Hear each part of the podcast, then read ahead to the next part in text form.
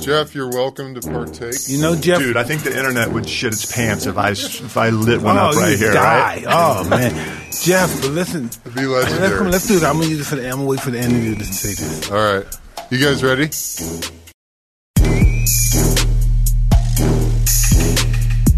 Hey, everybody. Welcome to another episode of Hot Boxing. I'm Eben Britton. And I'm Mike Tyson. We got a great guest today, Mike. Big time. We getting great guests. The better, the better. They come We, better. we just get the best people in here, man. We've got Jeff Novitzky, a.k.a. the Golden Snitch. oh no, that, that's not a golden snitch. That's he's a discoverer of people that's doing devilish and, wish, and wicked things. Ooh. People that are hurting people physically. I like that interpretation, Yeah. dude. Well, Jeff, it's great to have you, man. Yeah, thanks for having me, guys. Great man, to I have you appreciate here. it.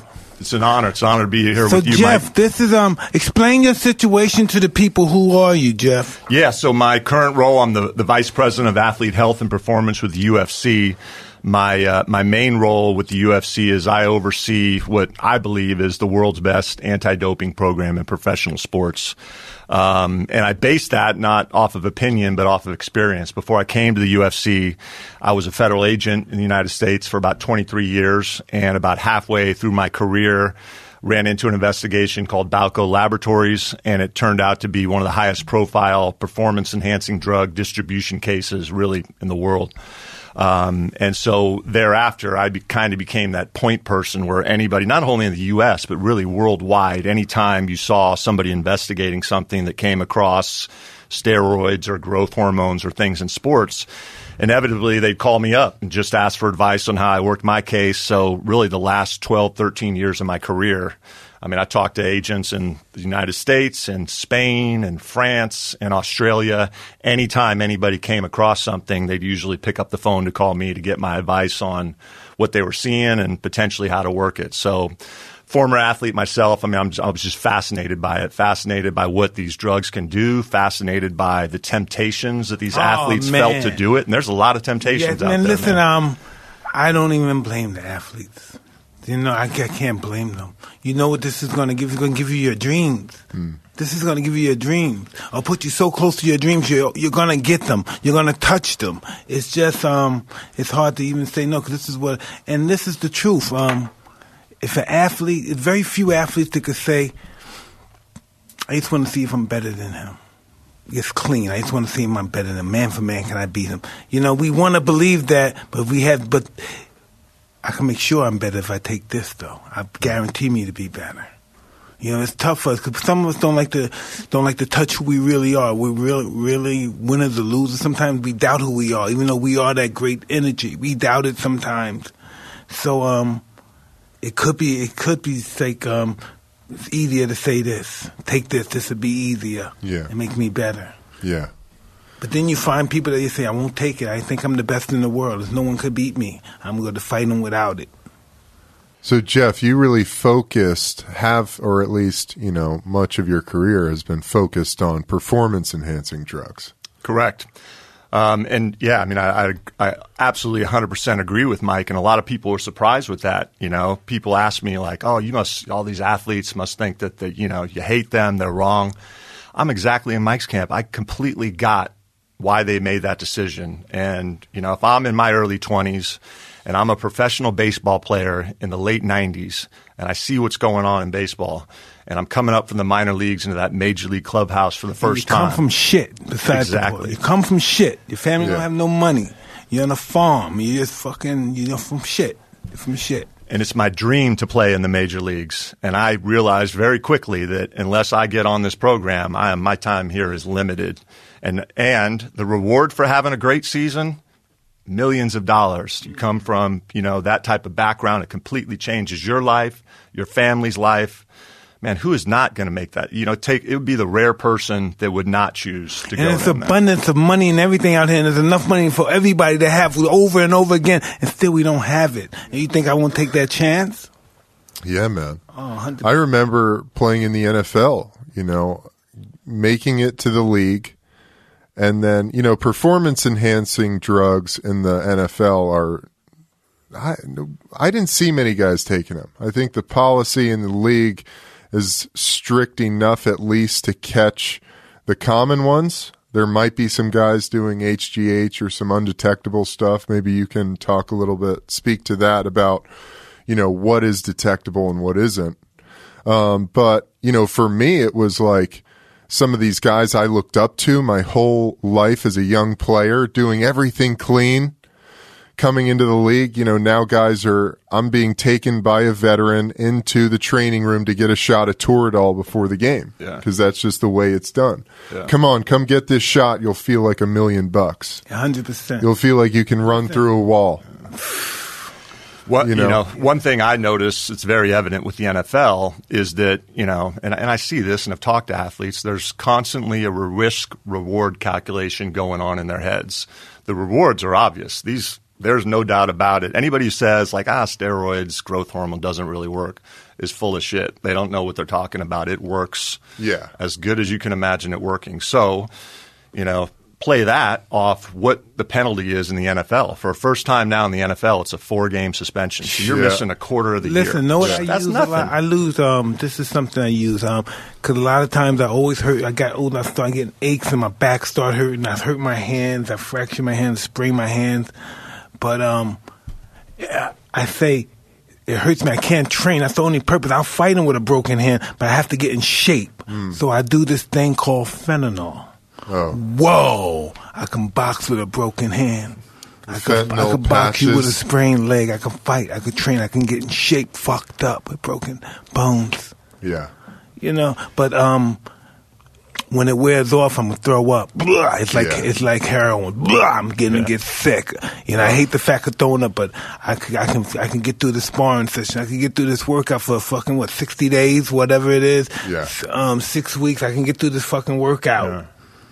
The fentanyl, I can get to. I won't feel shit. I feel like a god. I'm moving around. I'm, it's just incredible, but it's gonna kill me. yeah, Ain't that exactly. some shit? I feel Yeah. like God, but this thing is gonna kill me. Yeah. They put a hole in my foot. I used to always hide it under my foot and put my sock on it, and eventually it, it, it just it irritated a little hole through my foot. Fuck. The patch? Yeah. It's I never took man. it off. That's why I hid it. I didn't want no one to see it. Yeah. Um. So the first suspension, four games. What What is it after that? I mean, I should know, but I.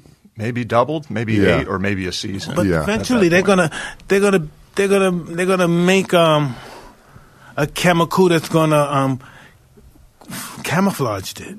Yeah. So And- talk yeah, about that. So, Mike, you're right. I mean, there are these chemists out there, and, and They're Balco had incredible. one of They're in them. the They're backyard somewhere. right? They are. They make stuff in their garage. Yeah, garage. these guys in the but backyard doing incredible genius shit. Unless you know in anti-doping what you're looking for, you can't find it. There, for whatever drug is out there, there has to be a specific test that recognizes that drug. So what these chemists are doing is taking a steroid, a known steroid, and adding an extra atom, molecule, whatever on it, and it still retains the benefits of the steroid, but it won't show up on a traditional test unless the science finds out about it and creates a test for it. So it's a constant cat and mouse game. Constant. Interesting. I was telling a, um, a couple of years ago, I was telling a friend, hey man, something's wrong with my dick. My dick is not getting hard. he said, oh, yeah? You should. He said, come over, Mike. I got something for you. He said, I'm going to shoot you in the head of your dick. It's never going to go down, Mike. Oh shit! I wanted to do it so bad. I wanted to do it so bad. I was so scared. He said, he "No, Mike, I'm going to go right on the top of your dick, Mike. It's going to last. You- It's going to last forever, Mike. It'll never go down." I said, "Fuck! I just wanted some Did you do Viagra. it? No, I just wanted some Viagra or something, or some Cialis. He's fucked up. Stick this needle in my dick. that. Oh shit!" Uh, I said, Mike, don't please, Mike, trust me. I said, fuck, in my tip of my dick, I'm gonna stick this needle, long needle. Fuck no. that's another kind of I didn't want him performance holding my dick. I gotta have him hold my dick and stop. Fuck no. Fuck, I couldn't do that. Oh, fuck. Oh, it's scared. terrible, dude. Well, we were talking earlier before we came in here about the Whizzinator. Oh. so Yes. now and and really, I mean, it's I, I say this all the time. How much respect I have for our athletes because not only are they having to take a pee in front of somebody, but somebody who's up close and personal on their knees watching that pee come right out of them, and that's because of this device that you know in the past it was a Whizzinator, Yes. which was a prosthetic Yeah, it was Dick. awesome, Yes. with you put clean urine. In it. Yeah, I put no, I put my baby's urine in it. Oh, I'm just, my and God. sometimes I'm, I'm, I'm just hoping, I'm just hoping that one day I use my wife. My wife said, "Baby, you better not hope that it comes back pregnant or something." something. Yeah. And I said, no, so we ain't gonna use you no more. We're gonna use the kid because I got scared that the piss might come back pregnant. Mike, you're pregnant. Yeah.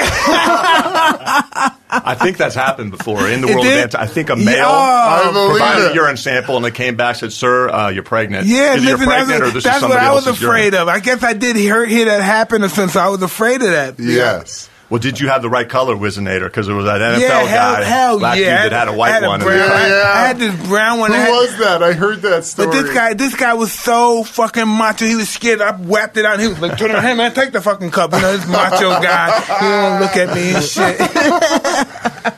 Yeah, you got to play those dudes, Yeah. man. Uh, yeah, it's the worst job in the oh. world. Oh, it is, Those man. Not, so our testers, not only are they closely observing, you know, our athletes in a very intimate way, they're waking our athletes up five, Yes. six in the morning because, as we talked about earlier, in a good, solid anti-doping program, you could never know when the tester's coming. Yeah. Could be early at night, could be late at, or early in the morning, that could be comes late from the night. prison system. They they learned that from the prison system because that's what they do in the prison. They never let you know. They come when you sleeping. Dun dun. Wake up. They'll drug test Come on, you? drug test you. Piss right here. Really? Yeah, right here. Wake up. Get a piss right here. Wow. Could you could you imagine having to be that guy or girl? I mean, we have some of the toughest individuals on the planet Earth in some of the baddest Yeah. areas on Yeah. the planet Earth they live in. Showing knocking up. on somebody's door in a bad neighborhood at five. Nothing. There's not ever any good news when someone's knocking on your door at five or six in the No, morning. it's not Never. a good thing. And some of them probably Yeah. knock on the door from on the side and knock No on the doubt. In training camp, they'd come pound on your door at about 4.30 in the morning. check out that we had an instance two weeks ago. So one of our fighters knock on the door. I think it's five thirty six a.m. Opens it up, and this woman says, "Hey, I'm here to take your blood." So this guy's like, "Okay, this is probably a UFC test. Come on in." So he starts giving the blood and starts noticing, man, this isn't usually how this happens. Oh, and she's taking a shitload of blood out of me. So he goes, is, "This is more than uh, than you normally take, isn't it?" And she goes, "Oh, John, don't worry." And he goes, "John," John. he goes, "My name's Dan." Oh no! Get the fuck had out! the wrong house. Fuck! I wouldn't believe it if you would. Oh, She had the fuck wrong house. no. I swear to God, it was the same number, but the next street over. What are the fucking odds that someone at six in the morning is there to collect blood and the person's used to it? Ah. Yeah. I mean, just that would never Oh. happen in a million years. That's a nightmare, Crazy. dude. Talk about like. First of all, I'm curious what the UFC's policy is because you said that you watched uh, Henry's episode, Cejudo. I did. Yep. Uh, you know, we love Cody Garbrandt here. He's a Yeah, good what friend. happens to Cody after all that stuff? Now this guy beats me. He's using shit. Yeah. He beats me. Now we find out Yeah. he's dirty. What happens to me? How do I get that? title? How do I get a fight with him that he's clean? How do he get that belt removed? How do I get my title back? Because I wasn't beat fairly. yeah. So, I mean, TJ's belt was removed. He, you know, gave it up Yeah, but before. what happens for me? Yeah, for for T. I mean, that's a question for for Cody. That's a question for Dana. But I mean, I would assume based on Does what happened that he's right back in the picture again. Yeah, you did know? he become number one to contender? Yeah, again, that that's in Dana's world, not necessarily mine, but that'd be my guess. Absolutely, right? Yeah.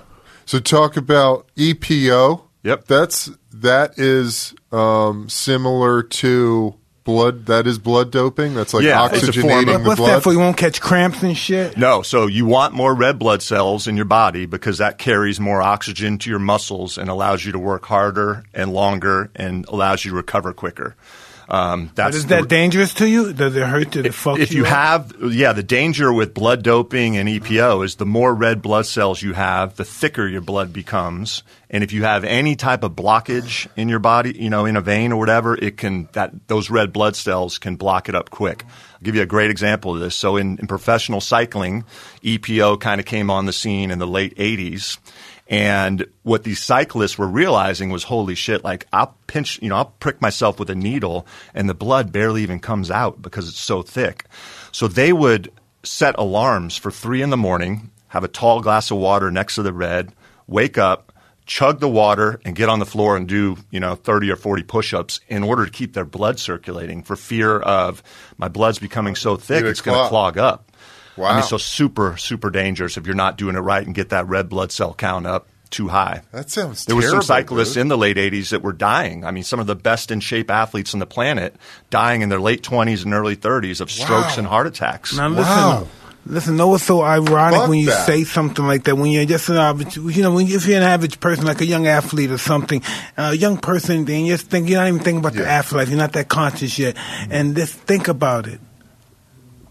Would I give up? Um, say I'm 20. I'm going to die at 50. 50's fucking old anything. I got 30 fucking years to do it. Do I, would I rather die at 30 and live the life of a god? Yeah. Yep. There's a there's a famous poll they take every four years at the Olympics, and they ask Olympic athletes Where I that- came from, glory. Yeah, I want glory. I don't even want the money. Just give me some glory. Other than it's being fucking abnormal, It's a normal motherfucker in the hood. Just give me glory. You don't even have to give me money. Just give me somebody know my name and pat me on my back. Yeah. Yeah. Yeah, they they poll the Olympic athletes every four years, saying if there was a pill that allowed you to make win a gold medal, Oh, but would take absolutely. ten to twenty years off your life, would you choose Yeah. to do that? Oh. And every year, Majority 80, 90 percent. yes. like hell yeah. We don't. even- We don't even have kids yet. Yeah. We don't Yeah. even know the concept of loving our kids more than we love ourselves yet. Yeah. When we get that concept, our concept of life change. We want our life. We want to spend time with this child. Did you ever take any performance enhancers, Mike? I take fucking um. I did marijuana. Yeah. Well, talk about that, Jeff, because you're you're actually an advocate for CBD, and you guys, I think, have one of the most forward-thinking policies on it, as far as I can tell. Yeah, so just it was like last year, the year before, CBD became allowed to take at all times. So there's our fighters can take it, you know, without restriction That's anytime. Marijuana or THC only tested for in the in competition period, which would be weigh-in day or fight day, and there's a And I threshold. did use fucking enhancing drugs. Every time I use, it, I got my ass kicked. Really? Yeah, I got fucked up. I think somebody gave me the wrong drugs or something. He faked me out there with enhancing, it wasn't. The anti-steroid. Yeah, they fucked me up. I think they lied. A lot of people used to lie, fucking steal and shit. Well, on that note, I think they do make your body weaker, uh, you know, in the long term. You know, with ligaments and joints, you know, they put more stress on it because the muscles grow so fast that they're out of proportion with the structural system around it. Absolutely. Yes, I would think the bone would break easier Yeah, because it kind of absolutely. maintain that fucking muscle weight that's abnormal at this particular stage of my life. I'm not supposed to be carrying this much Yep. muscle. You s- You see that all the time, and it makes me question somebody with a terrible hamstring, you know, tear that's torn right off the tendon. You wonder, Or their back, yeah, or the their muscles lower con- back. continue to grow, and the tendons don't. Yeah. Me and the Hotbox and crew are very excited for this new year because we've got some awesome things popping off. We have new Hotbox and t shirts, sweatshirts, jackets, and more coming to the Hotboxing shop. Go to hotboxingpodcast.com and sign up for the all new Hotbox and Hot Sheet, where we will send you discount codes the second our new merch is in stock. Sign up for the Hotbox and Hot Sheet at hotboxingpodcast.com and make 2020 your little bitch. You said something earlier that I thought was interesting uh, on the THC side of things, which is there is a threshold. It's 150 nanograms per milliliter. Now that may not mean much That's to the non-scientists, but you know, um, it's probably what we recommend to our fighters is if you stop using it. You know, the, the problem is everybody metabolizes differently. So it's, I'd hate to tell, you know, Mike's one of our fighters says, Hey, Jeff, when should I stop, you know, using? And I tell him a week. He just happens to metabolize differently and he pops, then it's Right. on me. So I'm always out of an abundance of caution giving them a little longer window.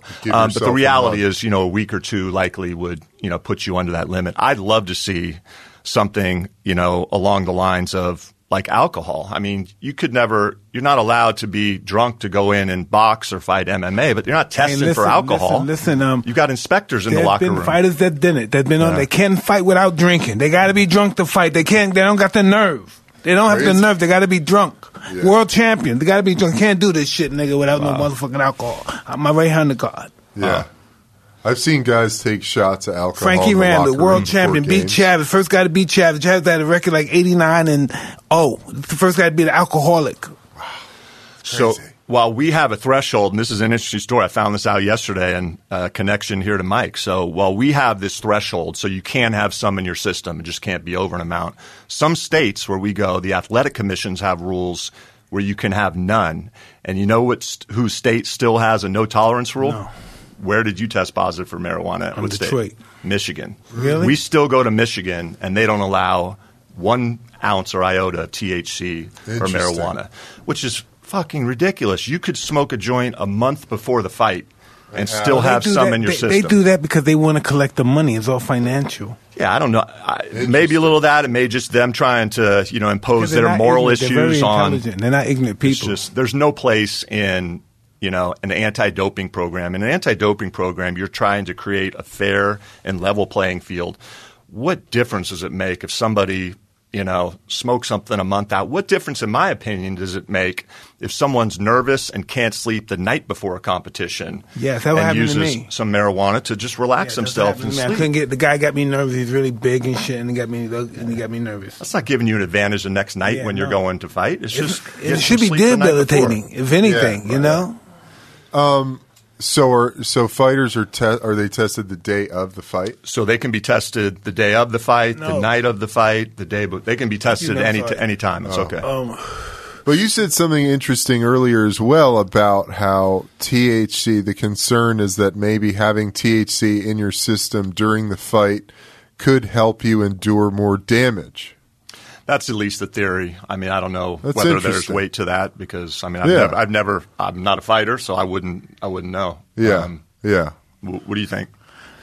listen, I know this, right? This is what I know. I know if uh, three of us all had altercations with one another, and we put some liquor in this room, we'd kill each other. You know, and I know if we all had altercation and we started smoking some weed, we all start taking selfies with one another and shit, right? Say, man, fuck that shit. I love you, man. That shit was bullshit. That time. You know, and I used to, I used to know that because I've been in that situation. I saw what the effects of both of them do, and that's all I know from that perspective. But how would it relate to you competing, to fighting another another human being? How do you? Mike think, has an interesting story about it. Like what you say if I'm smoking weed? yeah. Do you think it would help you? Do you think it would help in, with anxiety? yeah. Like, 100 but listen, that's Yeah. why I smoked. 'cause I was a little, little too paranoid the Sure. night before, so I smoked the night before just to get some rest and cool out. Yeah. You know, I believe it helped me. I was relaxing to fight the fight. I broke the guy's eye socket, his cheekbone, his, his back, his rib, because he turned around when I was throwing punch.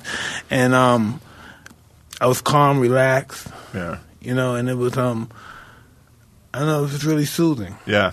Really I mean, that's that's the same story I get from from our fighters, absolutely. But I, I just, and it's interesting because I've had you know I've had talks with well, the Nevada State Athletic Commission, Bob Bennett, who's their executive director. He's just like me, former federal agent, and you know I think they've had some preliminary discussions about, hey, why don't we just get rid of marijuana to be tested altogether? I mean, Yeah. it's, it's legal in Nevada, Yeah. so there's no. Because you notice this is when it's really bad. Listen, this is when it gets bad. Listen, um, when it comes to drug, because when it comes to drug tests, you know, what I mean, we can all beat the cocaine. We can all beat cocaine drug testing.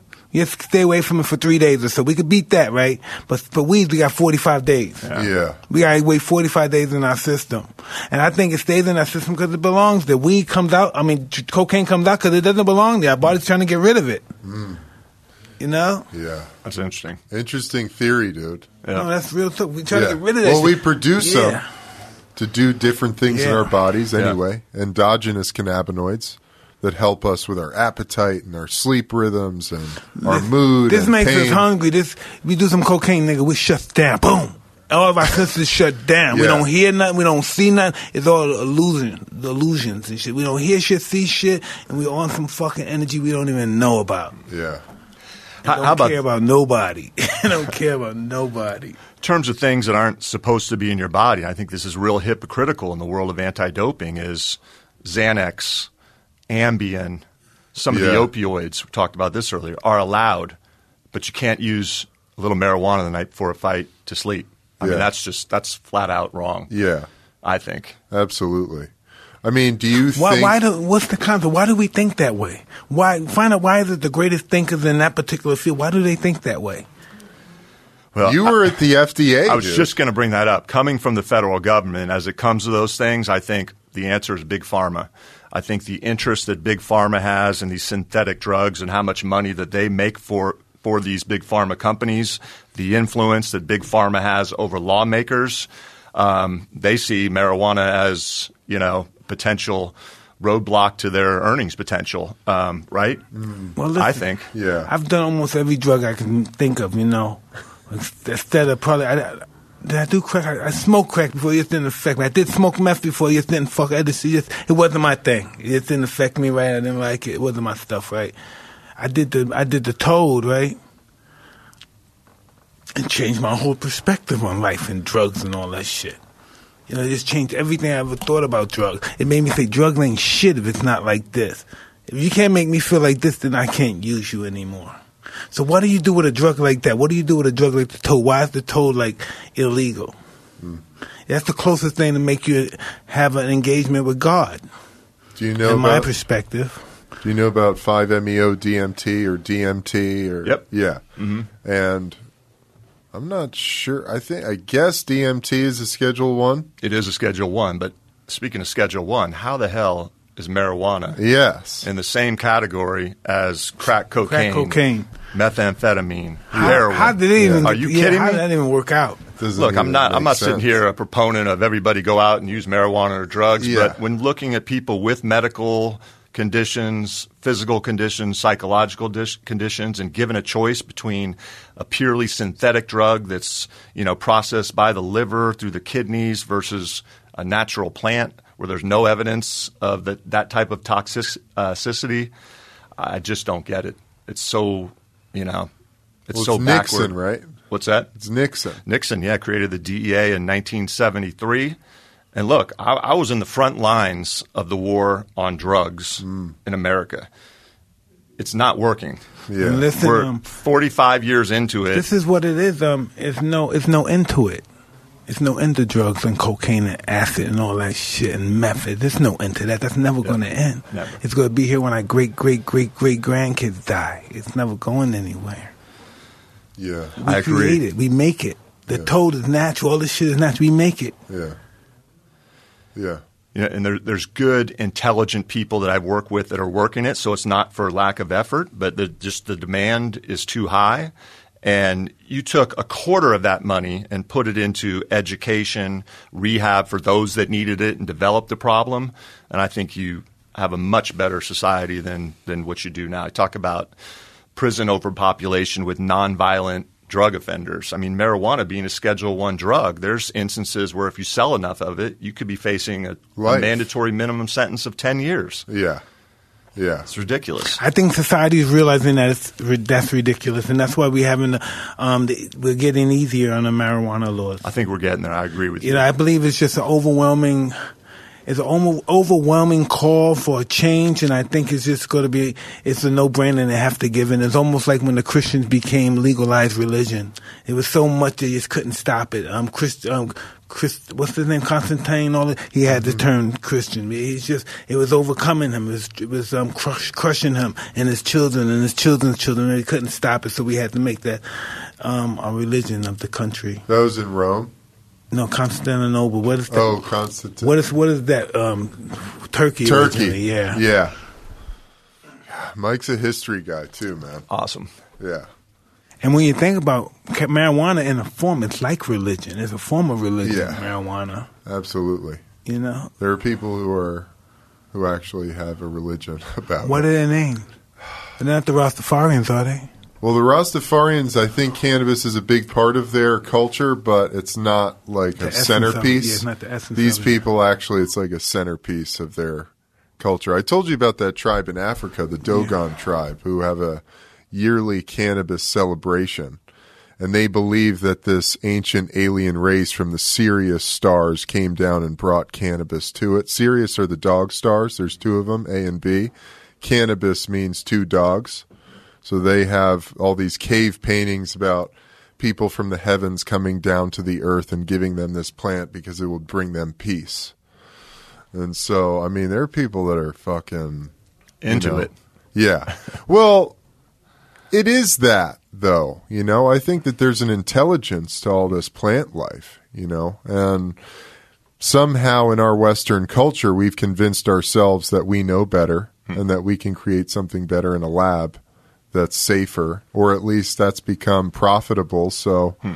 that's the direction it's gone, you know. I mean, I, I always try to look at it. It's just because my world from a sport perspective, and the reality is, you know, MMA, the UFC, is probably one of the most physically grueling, Yeah. damaging to your body over you know short and long term sports out there. And you know, again, I'm not a proponent of everybody going out and using things, but when you have certain conditions, you're in pain all the time, and you look at the alternatives that are out there, synthetic, man made, toxic to the liver, kidney, versus a plant. Yeah. That, you know, I I think it's unquestioned that, you know, probably it doesn't have a lot of the addictive properties that an opioid would certainly. Um, and that there's no evidence that I've ever found of toxicity. Yeah. Um, man, it sure seems to me like Are there it's just more a no-brainer. reasonable people like you, Jeff, and the FDA and the E DEA? They have to do, but their hands are tied. Yeah, it's, Yeah. it's. I struggle with that a lot. I mean, you're tasked to enforce the laws of this country, many of which you may not agree with, and you know that's it was tough. But I- Definitely, I guess you have to be the kind of person to take that job, right? true. I mean, there's like in every walk of life, there's all kinds of law enforcement agents, officers. The majority, in my opinion, with working them, are really good people. There's some that Yeah. that aren't. In it for the right reasons, maybe. Yep. Yeah. Maybe they're just finding themselves. I, I, I, it's hard for me to believe, you know, since my consciousness is it's hard for me to believe in really in bad people now. I know Yeah. that's even fucked up to think, but it's hard for me to think of people bad. It's they're misguided. Mm. They have wrong perceptions of what they think life is and what their happiness is. Well. I would just challenge you on that with, you know, there's dark and light in the world. Oh, man. no doubt you about know? it. So maybe there are people who are gravitated towards darkness and evil. And I don't know, maybe that's just part of the balance of the universe. Well, nobody ever showed them the essence of the light. Yeah. Once you find the essence of the light, you can't run back. Yeah. It's true. Jeff, it's got to be going down in the government, man. We got to have some light in there. Can't be all dark. I mean, I think it, it comes from the top. I mean, I've been obviously very interested in this election in a couple of years. You start seeing some of these candidates, and I think Kamala Harris, like, Yeah.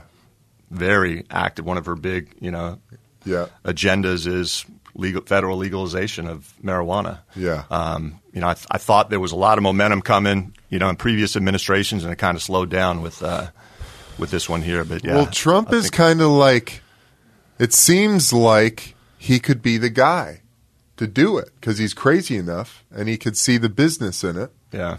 and the opportunity there. I was hoping that maybe that would be his golden star of achievement in his career as a president, but I don't think it appeals to his base, right? And that's Yeah, I know. how he's governing now.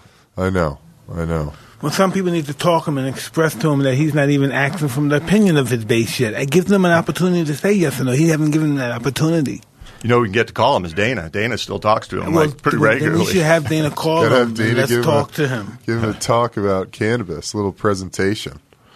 Um, oh well, it's been awesome having you on, man. Big time. Yeah, yeah, it's been great being here, Mike. I mean, I have so much respect for you. Just you know, growing up in high school in the mid late '80s and in college, your fights were events. They were neighborhood get-togethers, Really? celebrations. Hey, I the never looked Tyson at fight. the Come on That's some over. bullshit. I Mike, never- everybody tells Oh. you ah, that, dude. Yeah, You but created so I never much think about it like that. So in my own words, just here in this moment in the square ring, and nobody else fucking exists. Yeah. Well, that's how you had to be, man. I, I'll tell you another quick story, what you did for me. So, you know, your kids are always the last one to think you have any type of cool factor, right? And they keep you humbled, and, and mine certainly are like that. My middle one, Kira, who you met a couple weeks ago in Vegas. So we were driving into the office that day, and Dana's assistant calls me on the phone. So I put it on the speaker in the car, and she says, uh, her name's Dre. She goes, Hey, Jeff, are you in the office? I said, No, I'm five minutes out.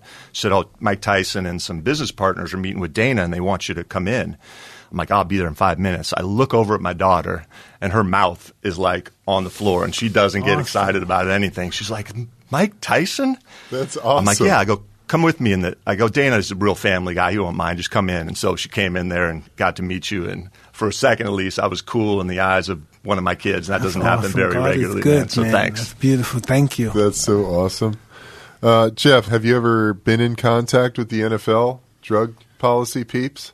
Yeah, yeah. So you know, back in in the Balco days, there was some NFL players um, there. So yeah, I know Adolpho Birch um, Yeah, yeah. is the guy that kind of runs their program and, and good guy. Yeah. Um, but you know, they have their own way of doing things and their own agenda, and you know, we'll go to conferences and things like that together. But I don't know how much influence, or I know I don't have any influence over over what the NFL, doing. what they do. Do you guys share data on how many percentages of athletes getting busted and Yeah.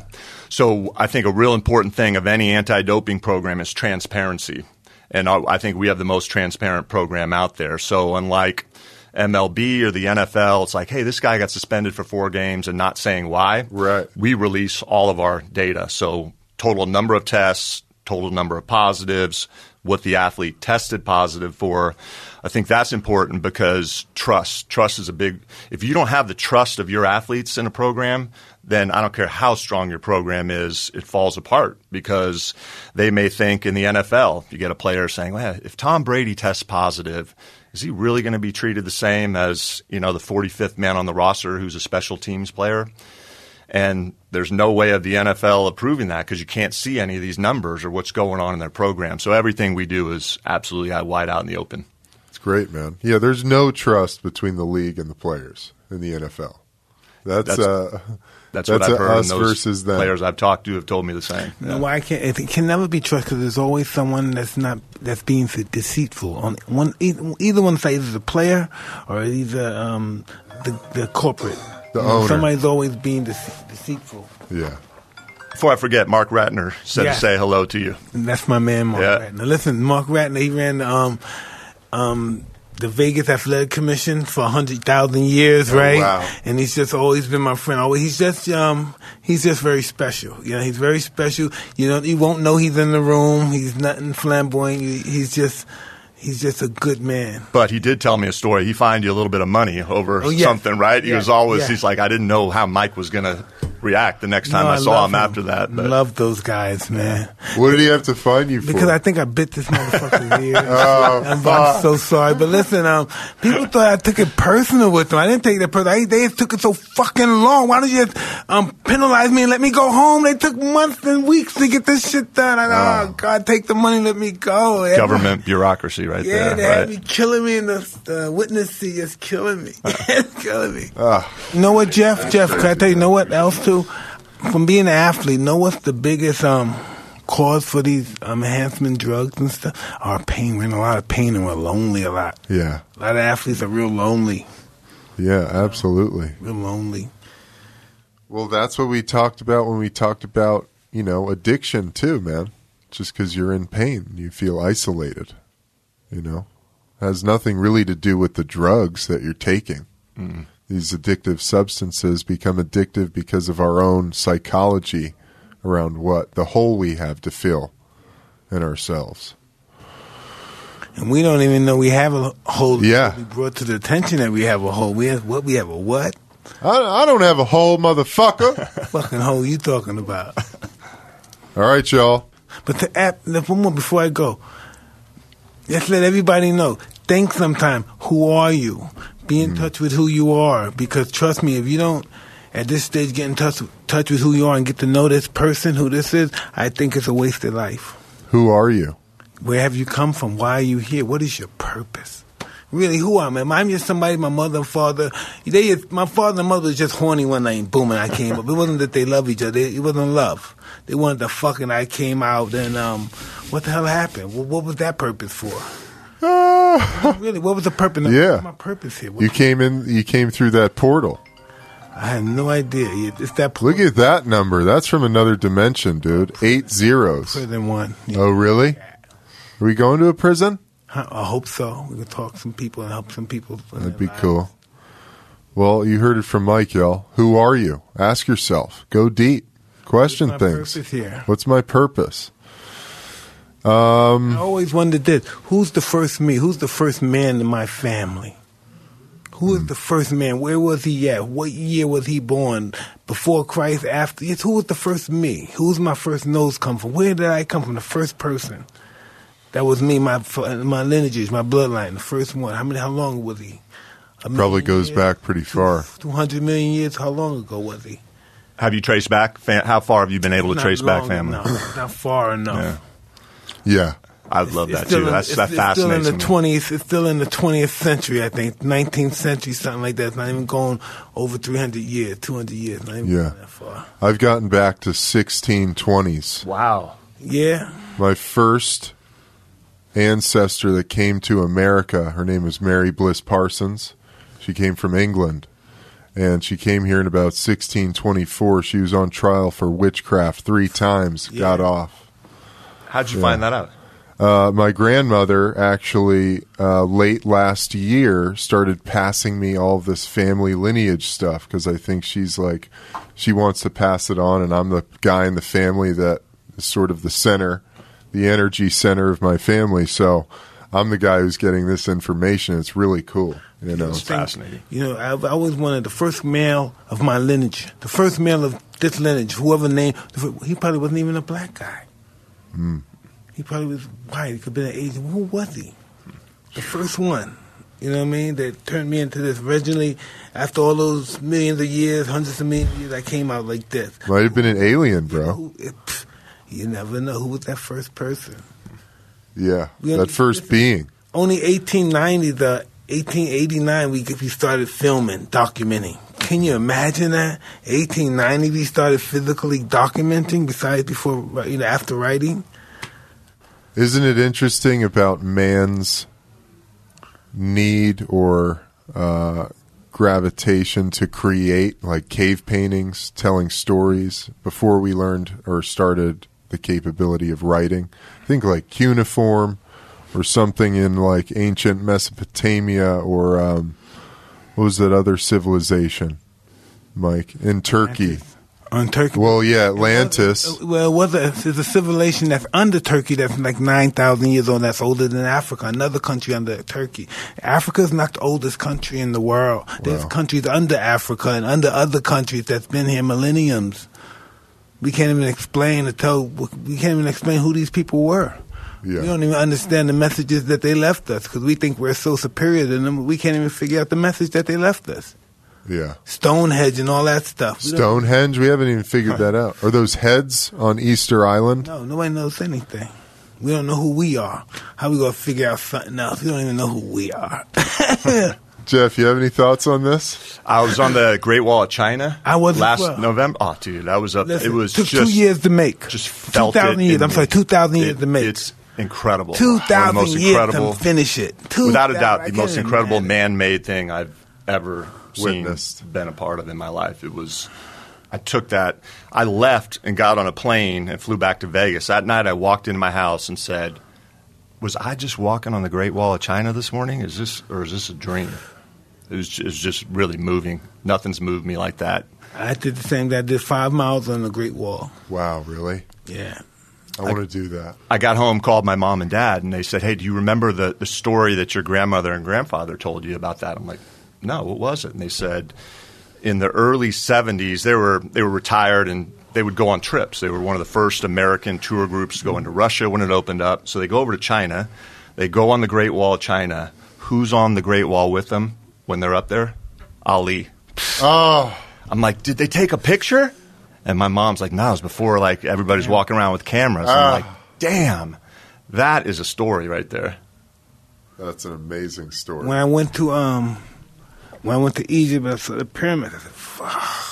Oh, I'd like to see that. That must be Alexander the. Great, Napoleon, all these guys that went here, they've been here. All of the great warriors before them and stuff that, you know, this is the place you had to conquer. You had to conquer, you know, the Romans, they had to conquer Egypt. That was the light at the time.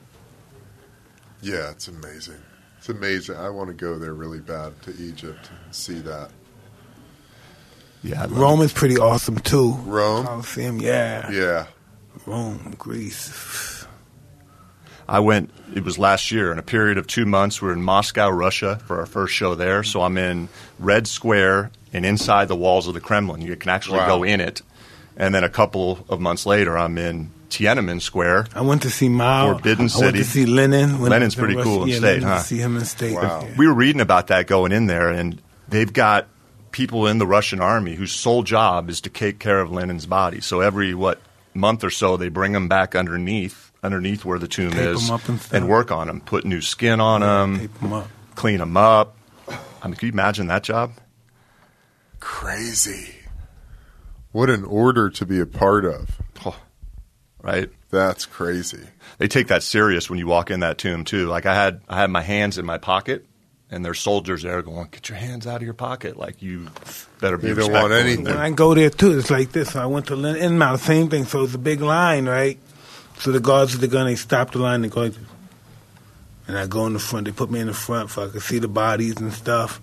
Then they let me out and stuff. I'm like, wow, that's pretty cool. It's moving. I mean, yeah, it's keep moving. Don't stop. Just keep it moving. It's looking at mouth. They look like fake skin and everything. Everything looks Yeah. fake on them. Look like rubber. How would you feel about that? About lying in state for, forever? Yeah, just This is interesting. You said that my wife and I we went to Egypt, so we went to the uh, museum and we saw the mummies laying. In Tutmosis the third, all these guys, they got gold slippers on. Yeah, yeah. You know, like the thongs we wear. Like, they're Gold. They're Yeah. gold. Yeah. So right, um, we look at them, and then I'm saying to my wife, I said, with the ego that they had, they probably loved people watching them. And then my wife said, no, they didn't want people to be. That's why they put them in the the temple thing because they didn't want people to gawk over them. You know what I mean? So he, my wife was really freaky and superstitious about gawking over them and stuff. But um, it was a trip watching them. You know, I, I say to myself, this is interesting too. You notice, like in the Ten Commandments, you see Moses; they always have a staff. Yeah. Interesting. Only really the royals wore the, wore the staff. Know why? Because they were fucking inbreeding, fucking their sisters and their mothers and their uncles and their fathers and everything, and they all had bad hips from it. So that's really why they had the walking staff. Most of them. God. It's could have so- used some THC to ease those pains. No, I'm gonna tell you some more stuff too. So you look up, look up cocaine dummy. I, they have a, co- a dummy. They cut his hair. They checked him out, and so they found that he had cocaine and nicotine in the system. And they said there was no cocaine there unless it was an alien plant, ancient plant a long time ago, Uh-huh. and they cut it out because they must have seen what it done to you. Or may, maybe cocaine gave them the effect that they go, they have an afterlife. Maybe. You know. But where did the It's where's- fucking dead, fucked Mike. up. But anyway, where did the cocaine and the nicotine come from? Yeah, if it- 5,000 years ago in Egypt. Oh, we got the drug testing guy in here. I don't think they were doing any drug testing back in those days. No Yeah. way. Yeah. They were trying to figure out what is it. They're just experimenting. Well, it's interesting about the pyramids and the Sphinx.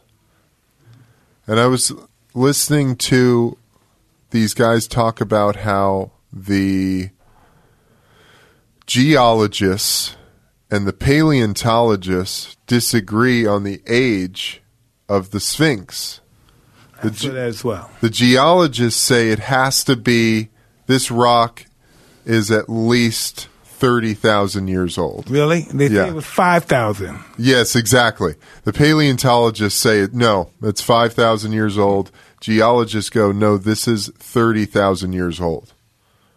This structure. Wow. And because of like the depths and the excavation that they've done, and it's just kind of mind blowing, man.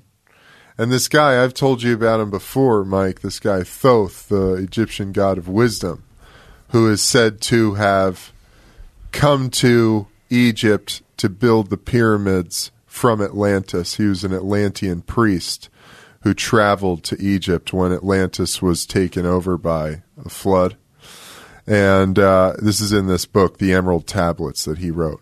And the pyramids are above what is called the halls of Amenti, where he, where you go to be reincarnated into the world.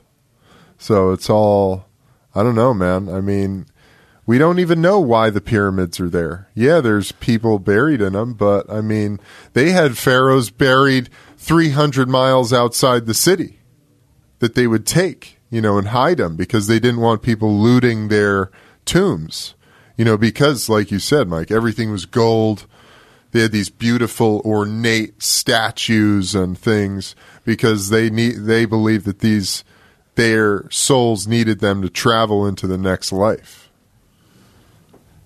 Crazy. They're Maybe- still maybe- finding. Yeah, maybe. Please continue. No, you go. Sorry, Mike.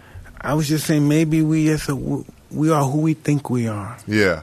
When we like we like we went, we took all that gold and stuff. Maybe in their mind, my goal is following me. I'm, I'm going with my goal. Maybe we're not. They're no longer in the physical world. Then, you know, they left the physical world behind, and they're with this um, spiritual world. It's crazy all these things that we're still finding, all these clues that are on this planet to lead us, you know, to figure out where we came from, who we are. I saw something this week, the earliest footprint ever found. Somebody found this footprint of a man and determined, oh shit, How do they is a- determine if it's a man or woman's footprint? The width just the size? shape or size of the foot, exactly. So I mean, it's got me like walking around now, looking on the floor, like I want to find, I want to find a Footprint. footprint that's older than that. That's crazy. Listen, um, I'm no, I'm just talking about um, from reasonable terms. I just know the Vikings were here t- Yeah. before Christopher Columbus and all those guys. Because when you think about it, the Vikings came here with their swords and their mallets and all that warrior stuff. But the Indians had, you know, it was too many Indians at the time, and they had their bow and arrows and stuff. But then they came back a thousand years later. Boom. What was 500? Probably a thousand years later, Christopher Columbus. Yeah, now they got guns. So it's easier to take over now. Mm-hmm. It's easier. Before it's with the with the swords and the mallets, no, you're not going to do when they got 100,000 Indians with bones and arrows. Yeah. You know, so and they they also found the Vikings' home. They had built a home there, nomad style, Where at? North America, Greenland, mm, something mm-hmm. like that. Yeah. Again, Jeff, awesome to have you here, dude. Thank you guys very much for having me. Really Thank appreciate you. it. Yeah, man. Bring take us home, brother. All right. Hey, everybody. Thank you for listening. We love you guys. Remember to subscribe to our YouTube channel, Hotboxing with Mike Tyson. Uh, you can find all our episodes there. Head to hotboxingpodcast.com for our website. Is that correct? Yes, that's correct. Good. Hotboxingpodcast.com. And uh, that's about it, y'all. Until next time, I'm Eben Britton. And I'm Mike Tyson. This is Jeff Novitzky. We're out of here. Bye.